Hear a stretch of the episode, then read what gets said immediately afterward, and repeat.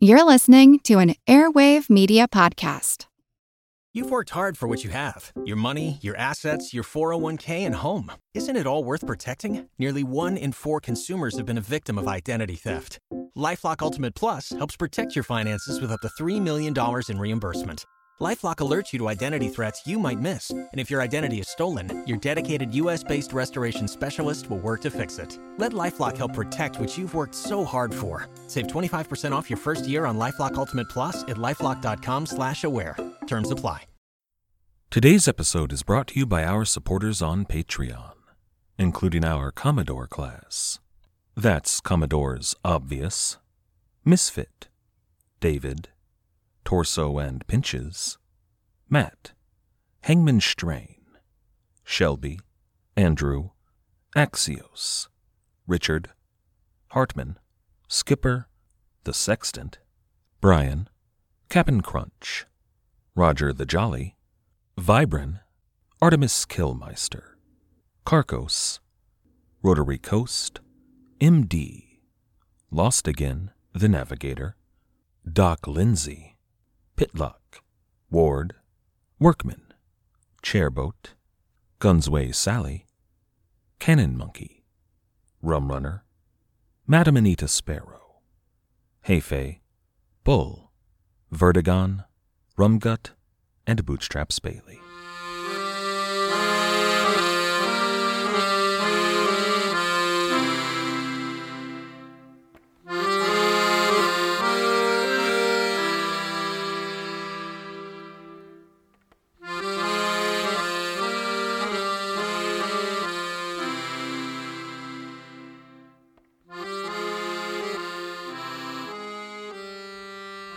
Hello.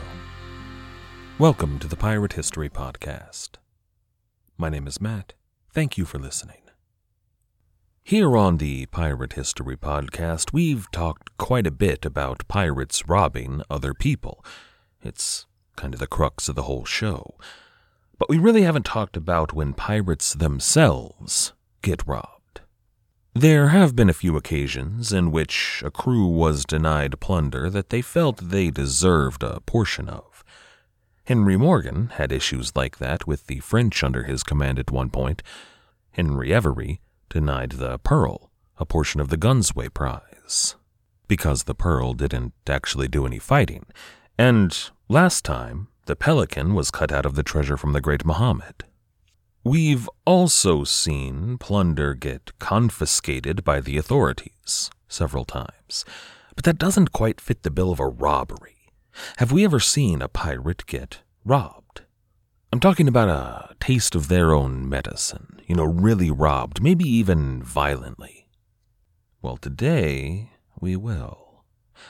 After their raid on the Great Muhammad, the pirates of the Mocha, under Captain Culliford, and the pirates formerly of the Soldado, under Captain Dirk Chivers, they made their way back to St. Mary's Island.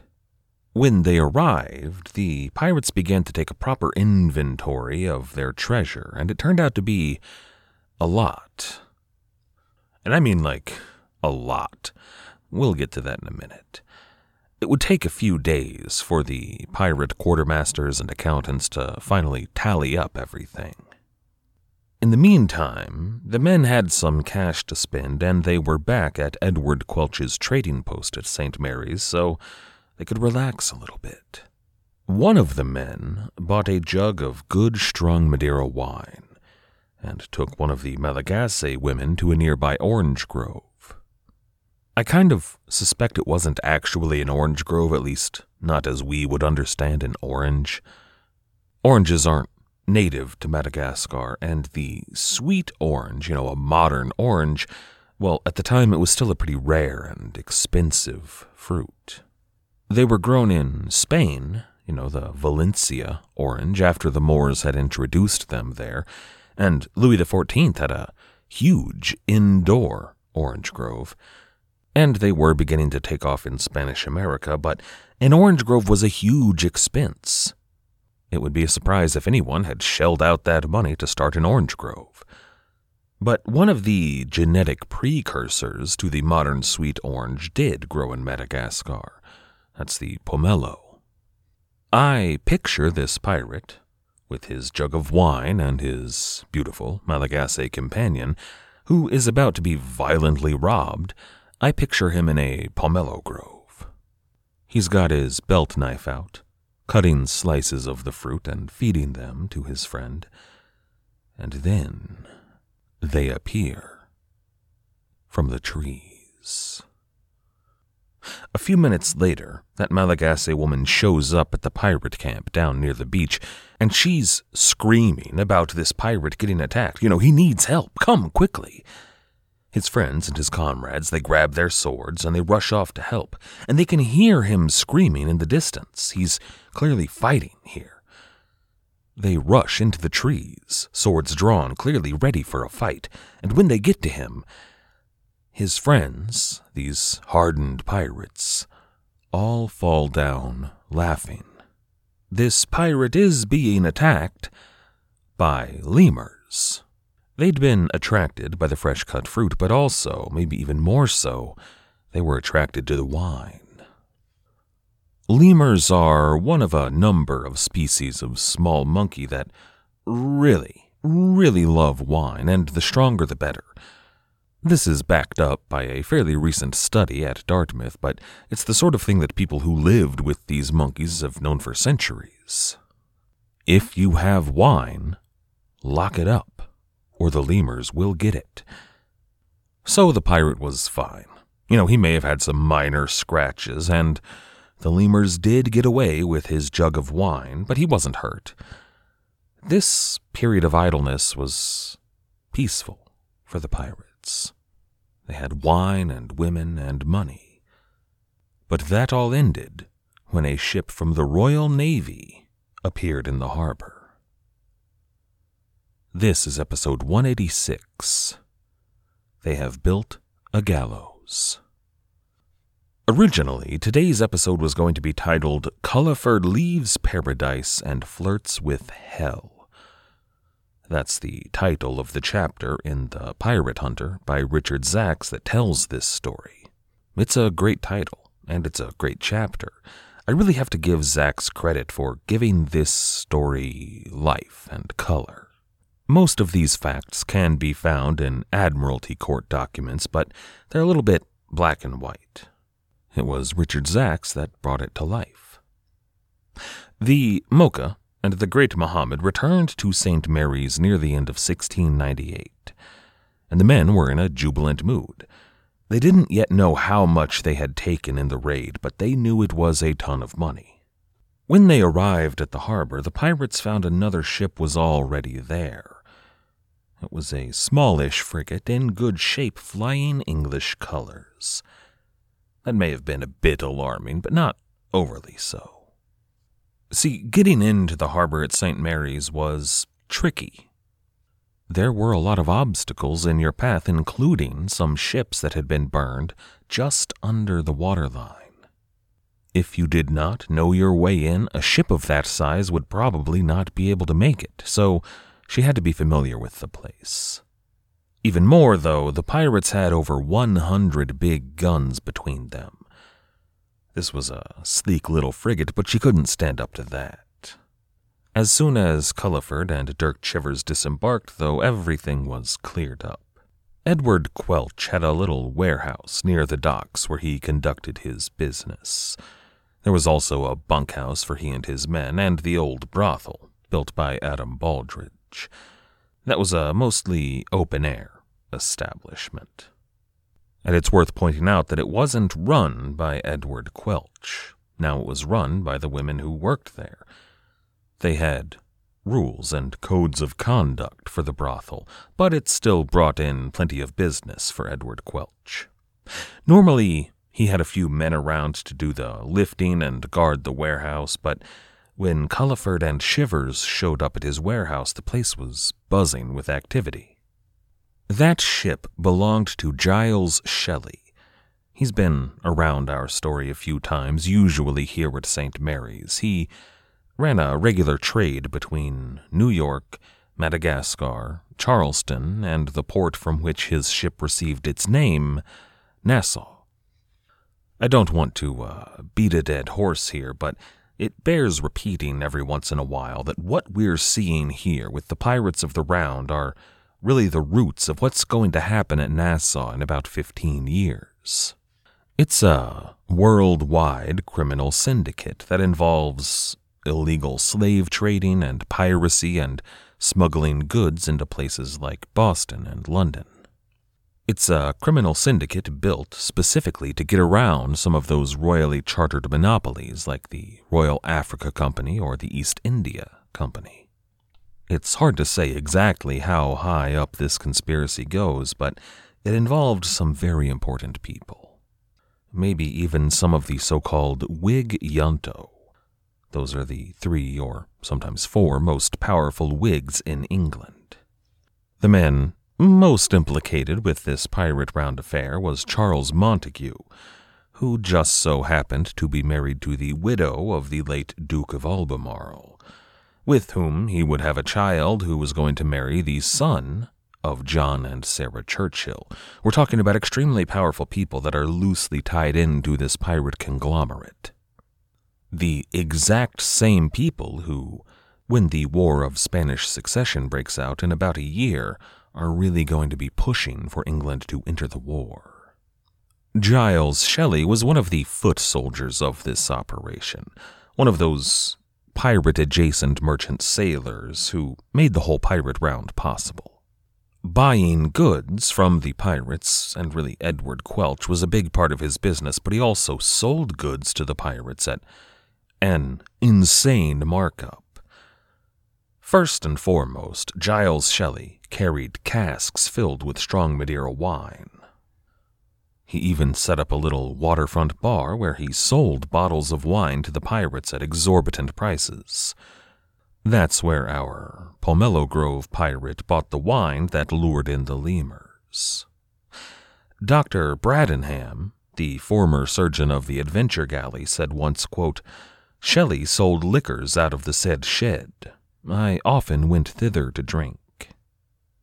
Richard Zacks gives a more full accounting of what Giles Shelley carried on board. He writes, quote, Shelley's outward bound bill of lading from New York City listed 250 gallons of Madeira wine, 28 casks of rum, two casks of clay pipes, eight chests full of pistols, sixteen half barrels of gunpowder, and all kinds of European goods such as combs, scissors, shirts, pants, shoes, hats. The absence of tobacco is easily explained. He bought it cheap from the Indians on Long Island and skipped paying the export duty. Tobacco, though, wasn't the only thing those pirates wanted the pipes for. Any merchant worth their salt, a private merchant at least, and especially of this less reputable sort, they carried on board a decent haul of cannabis and opium.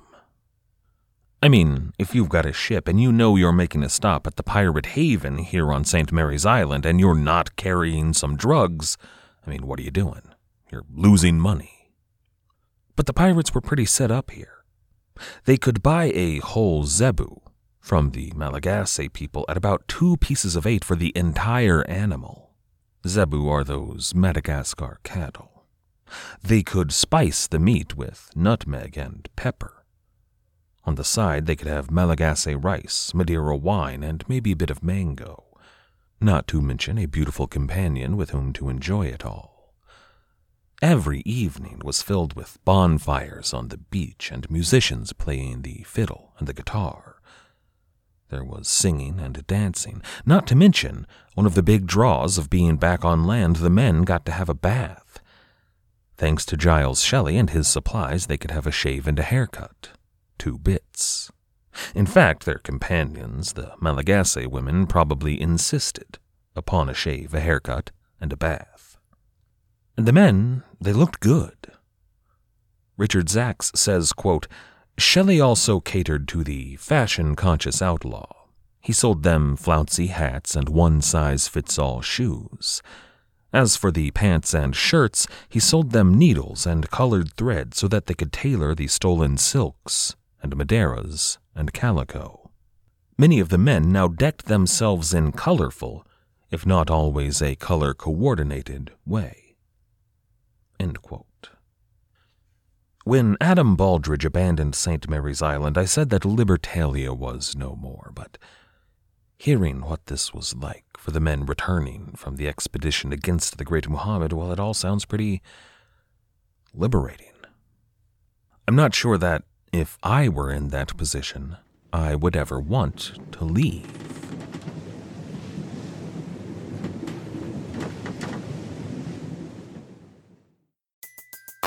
Everybody in your crew identifies as either Big Mac Burger, McNuggets, or McCrispy Sandwich, but you're the filet fish Sandwich all day. That crispy fish, that savory tartar sauce, that melty cheese, that pillowy bun. Yeah, you get it every time. And if you love the filet of fish, right now you can catch two of the classics you love for just $6. Limited time only. Price and participation may vary. Cannot be combined with any other offer. Single item at regular price. Ba da ba ba ba. Step into the hidden corridors of the past with Hometown History, where every episode uncovers the untold stories and secrets nestled in the streets and alleys of our own backyards. We bring history to life, revealing the extraordinary in the ordinary, from local legends to forgotten tales that shape the communities we know today. Tune into Hometown History and embark on a journey through time, right from where you are. Some of the men did want to leave, though. Roughly half the assembled pirates chose to return home aboard the Nassau when Giles Shelley set sail. This became especially pressing when the plunder was finally tallied up. Nearly all the trade goods were sold off to Giles Shelley or Edward Quelch. All of the fabrics, dyes, you know, the usual stuff, and probably some coffee. In the end, the Great Muhammad proved to be the greatest prize taken during the era of the pirate round. It was more than double what Henry Every and his fleet had captured with the Ganj-i-Sawai. And you think that this would be a bigger deal for the authorities. It really wasn't, though. We'll get to that next time. For now, every pirate here on St. Mary's Island, around 300 of them, when all was said and done, they earned about 600 pounds. Now that's not retirement money.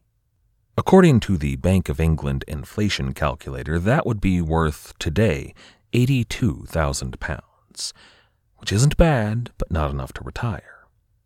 According to the British National Archives and their purchasing power guide, 600 pounds sterling in 1698 could buy 111 horses.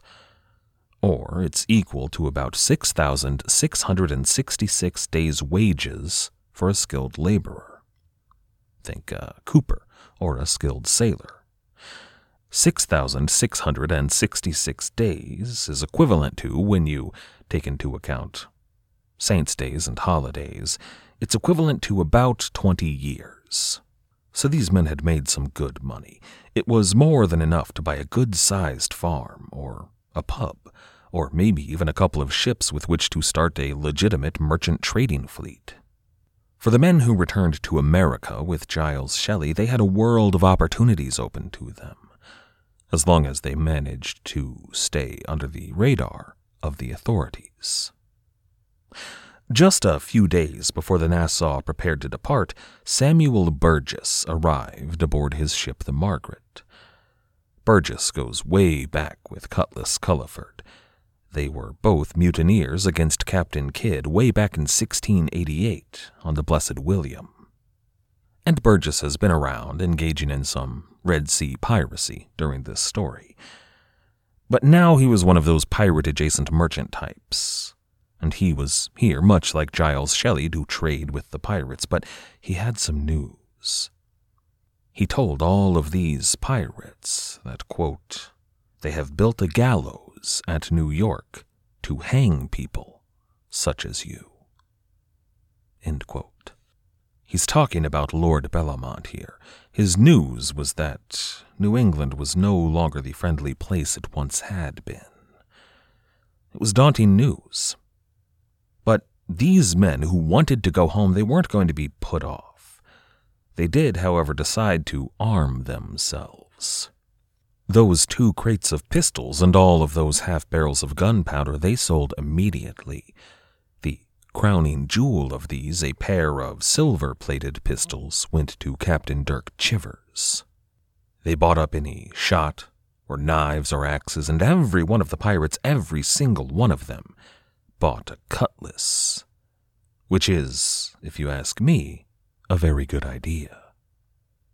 With that, though, the Nassau departed for America. The pirates would have had to sneak into New York City, but more likely they disembarked before the Nassau arrived at New York. Maybe they even disembarked at Nassau. I don't have any details on this. The pirates probably used false names and did everything they could to stay under the radar, but most of them left their lives of crime behind. They started farms. Maybe they established some orchards. They opened taverns. They, you know, they weren't pillars of the community. They weren't captains of industry, but they did contribute to the local economies of a ton of cities around the English speaking world. What they had was an infusion of cash and the ability to buy and trade goods that all of these remote cities would have wanted. So even if a local governor or a magistrate suspected, you know, they're probably a pirate, where do you think they got that Arabian gold? They likely didn't complain too loudly. On the other hand, half of the pirates chose to stay at Libertalia. And who could blame them? You could build a little house, maybe. You could plant some oranges if you so chose, and some of them got married. A lot of these pirates married Malagasy women. And then there were the pirates with lifestyles that would have been frowned upon back in the civilized world. Robert Culliford, Cutlass Culliford, may have been gay, one of the men who had been in prison with Captain Culliford, John Swan, a man who took part in the capture of the Mocha frigate, was, quote, a great consort of Culliford's, who lived with him. This has led to speculation they may have been gay, but I think it's more complicated than that. See, both Robert Culliford and John Swan took wives. At least two wives apiece, in fact. That was pretty common here on St. Mary's. So they've got this household where these two men, who were probably in some form of matelotage together, for they each had at least a couple of wives living with them. And Culliford, as captain of this pirate crew, well, he was kind of a. Richard Zacks calls him a little king. They had regular ships arriving with tobacco and booze and books and cooking oil and anything they might need to live on this tropical paradise a place with no kings or governors or priests or tax collectors. Cutlass Culliford was living a life that he would have been unable to find anywhere in the civilized world. But St. Mary's was remote. It could get a little bit boring. You know, he had everything he could ever need, but anybody who's ever had everything they could ever need will tell you that, well, that's not everything. Culliford and Swan lived on St. Mary's Island with all of their wives for about a year. They, all of the pirates in fact, ingratiated with the Malagasy people. They began to take part in their religious ceremonies. And for the couple of pirates that died during that year, they honored them in the Malagasy fashion. It was all very nice, but some of the pirates were beginning to miss cities and people and a, a more vibrant life. That included Robert Culliford and John Swan. But going home wouldn't be as easy as sailing into New York on a stolen East India Company ship, asking them to just forget about the piracy. Robert Culliford is not as wanted or notorious as he should have been, but make no mistake, he was wanted and notorious. Although it actually would have been pretty easy to wander into most cities in the English speaking world and ask them to forget about the piracy. In 1698, King William promulgated an act of grace offering a pardon to any pirate in the world, excepting Henry Every and William Kidd. Lord Bellomont would not have honored that because, well, he didn't, but anyone else probably would have. Carolina, the Bahamas, Jamaica, Rhode Island, even, Robert Culliford could have probably sailed in, accepted a pardon, and lived anywhere that Lord Bellomont was not in charge. And they knew about this pardon. It's not like it was a secret. Giles Shelley certainly had news of it. Samuel Burgess absolutely did. I'm sure that the men who went home with Giles Shelley had that as a bit of a backup plan, just in case they could always accept the pardon. But if they did, they probably wouldn't get to keep the money. And Robert Culliford really liked his money. So they stayed on St. Mary's Island. They were kind of stuck. But then Providence intervened. I say Providence, but to use Richard Zack's word, hell arrived on board a ship. His name was Thomas Warren. Now, it's not that Thomas Warren, not Commodore Warren, who's been something of a foil to William Kidd. This was his nephew. We might call him Thomas Warren the Younger, but I'll just call him Captain Warren.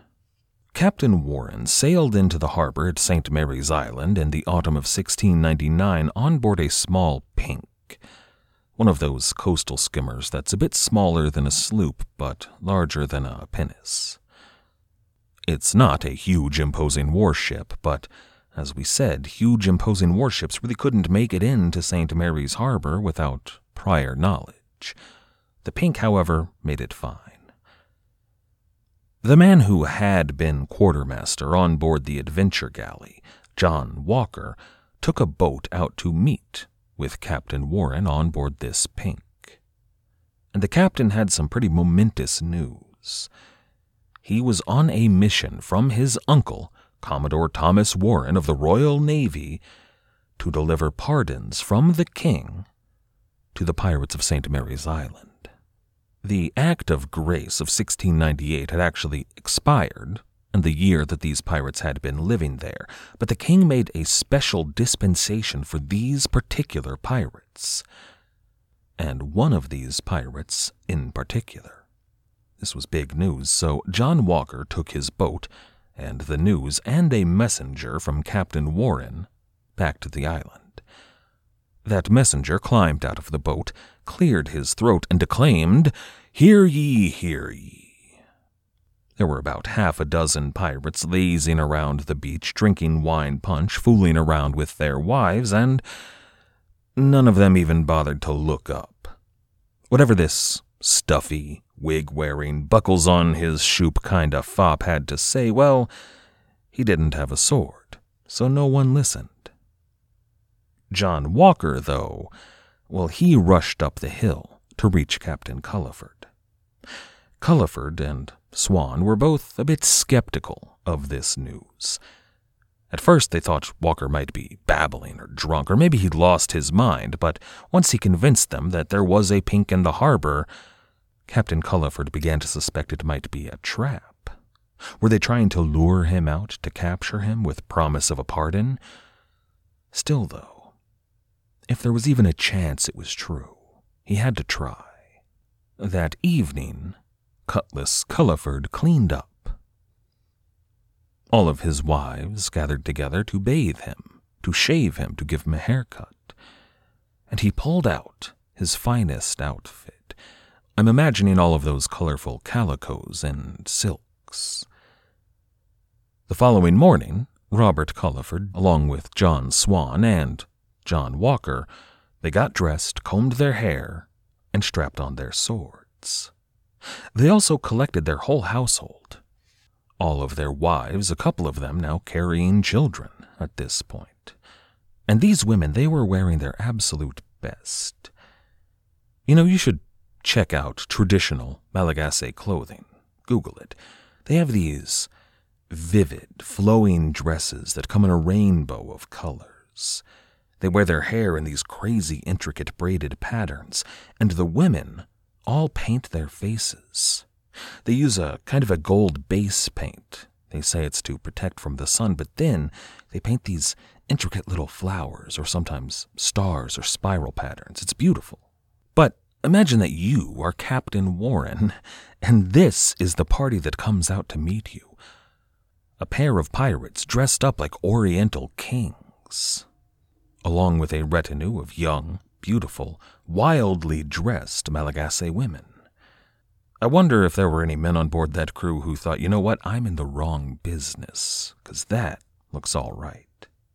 It must have been dazzling. Captain Warren greeted Captain Culliford warmly. He informed him that he had in his possession twenty pardons for the men of St. Mary's. Culliford could distribute them as he saw fit, but there was one condition. Robert Culliford had to accept one of the pardons, and then he had to sail with Captain Warren for London. I imagine that Culliford was nervous about this, but it turned out that the Crown had a favor to ask of him. Captain Warren produced one of those pardons for Captain Culliford. Now, Culliford could read, and he did, and this pardon looked very real. So the two men went down into the captain's cabin, where they shared a glass of fine wine, and Captain Warren explained the details. Culliford had information that the Crown required. He would have to testify in a most high profile pirate trial. The implication here is that it was the forthcoming trial of Captain William Kidd. If, however, he was willing to testify, according to the High Lord of the Admiralty, who was one of those Whig junto members I mentioned earlier, they said, quote, We shall not only give them pardon, but offer rewards. They were talking about giving him a pardon, inviting him back into society, maybe granting him a commission from the king to go do his pirate thing, but against the king's enemies. And first among these rewards, they would be allowed to keep the money. I don't imagine that Robert Culliford had to think too hard. He shook hands with Captain Warren and accepted the pardon. Captain Warren turned it over, made a note that this had been granted to Captain Robert Culliford, and then he handed it over. Captain Culliford would keep this pardon on his person for years to come. Next time, we're going to discuss Captain Culliford's voyage home, and we're going to get into some of the politics here because a lot of people were very, very upset about this decision a decision to pardon notorious pirate captain Robert Culliford. That included a number of politicians in England. Lord Bellomont didn't like it, but even bigger than that was the Ottoman Empire and the East India Company. I'd like to thank everybody for listening. I'd like to thank everybody who has helped to support the show all of our patrons on Patreon, everybody who has left us ratings or reviews, and everybody who has recommended this show. You all make it possible. Thank you. The Pirate History Podcast is a member of the Airwave Media Podcast Network. If you'd like to check out some of their other fine shows like The Sit Down, a mafia history podcast, you can do so at airwavemedia.com. Our theme music was, as always, The Old Captain by the fantastic band Brillig. If you haven't checked them out yet, you certainly can do so at brillig.com.au. That's B R I L L I G.com.au. After you're done over there, why not check out our website at piratehistorypodcast.com? As always, and most importantly, thank you for listening.